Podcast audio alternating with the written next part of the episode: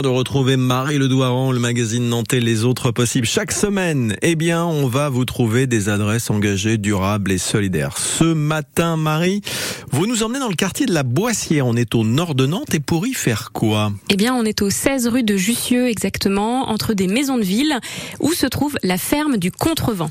Alors, sur seulement 2000 mètres carrés, la ferme du Contrevent, c'est ce qu'on appelle une micro-ferme urbaine. Tout est dit, ou presque. Sur ce petit espace, eh bien, l'assaut et ses bénévoles cultive des fruits, des légumes et des aromates de saison avec des techniques de maraîchage respectueuses de l'environnement et des humains. Le projet s'est installé là en 2019, porté par cinq personnes motivées, Claire, Maxime, Morgane, Hugo et Pierre-Yves, qui ont eu envie de se consacrer à la permaculture et à l'expérimentation de méthodes de récolte. Et depuis, les cofondateurs ont été rejoints par de nombreux bénévoles, car l'idée de cette ferme, c'est de tester et de partager. Alors, pour participer et découvrir, rien de plus simple, il faut adhérer.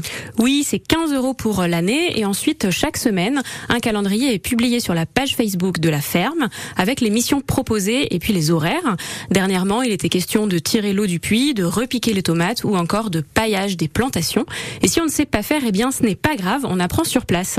Les adhérents peuvent aussi s'inscrire pour venir chercher des paniers de fruits et légumes et déguster le fruit de leur travail. Toute l'année, la ferme a reçu des sorties scolaires pour faire découvrir aux élèves la culture et aborder des notions de résilience alimentaire. Et puis, l'ASSO propose aussi un cycle d'ateliers pour apprendre des techniques de culture potagère.